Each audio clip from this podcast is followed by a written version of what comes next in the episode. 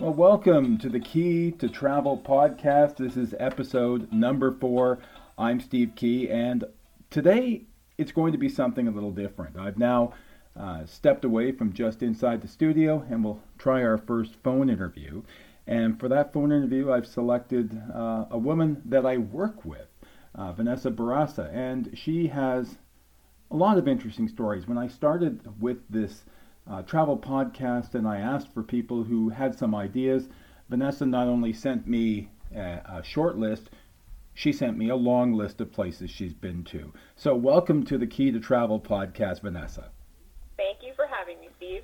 Not a problem. And I think what was interesting is you're one of the the last people that was able to go away and have a vacation and get back before the COVID nineteen uh, pandemic hit.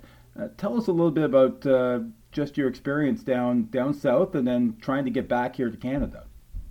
Yeah, so we were lucky to get away for March break, um, literally days before everything hit. So we left on a Thursday, and I believe it was that Saturday when the Prime Minister started to call back Canadians. So um, the first few days were fine, and then we started to get a little nervous, and I, I was keeping close tabs on everything and checking in daily. Um, we went down with Sunwing, so they always have representatives at the resort.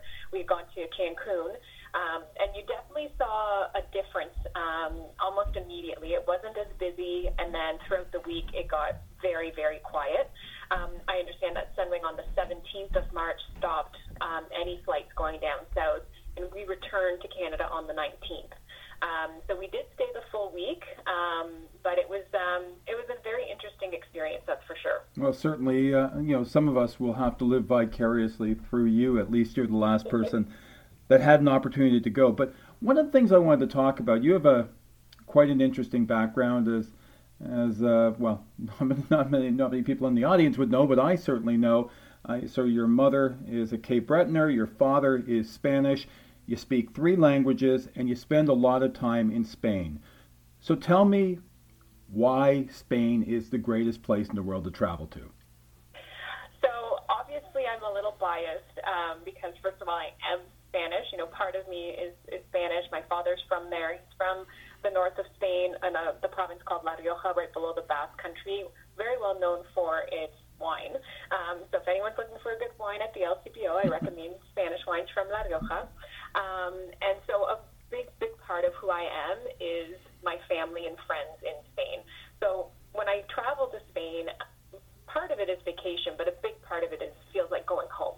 So where do you? So that's why it's so important for me. When you fly from Toronto, uh, where do you fly into? So over the last few years, there's been more and more availability of flights um, and carriers. So used to be actually quite difficult to get to Spain.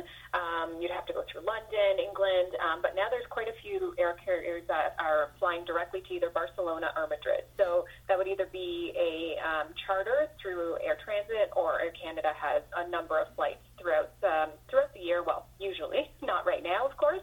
Um, and then in the summer months, what they call the high season from May to October, um, is when there's a lot of flights available. So when you fly there, you go and visit family. But if I'm a tourist, where do you suggest I go? So I think it really depends on why you're going to Spain. So Spain has what I would call the best of both worlds in that it has a real rich culture, um, but it also has great food and great beaches. So you can really do both depending on what kind of traveler you are. You do you kind of decide where you want to go. Um, it's you definitely depending on what you want to do, you can that will decide whether you want to fly into Barcelona or Madrid. Madrid is the capital, so it's you know akin to you know Ottawa, so it has the um, Parliament, it has the Royal Palace, um, lots of museums, lots of culture and history.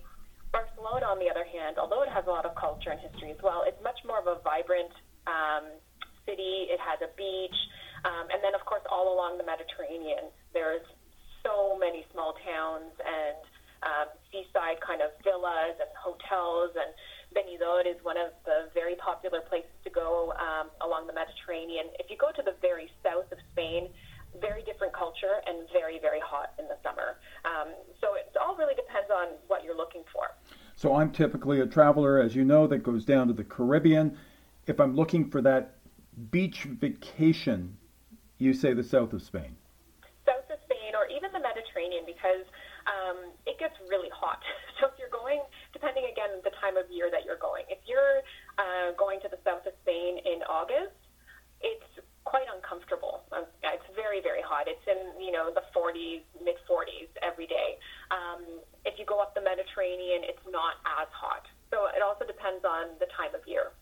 Okay, okay, and and to see things, if I'm if I'm a tourist who wants to experience Spain, uh, which of these cities am I going to?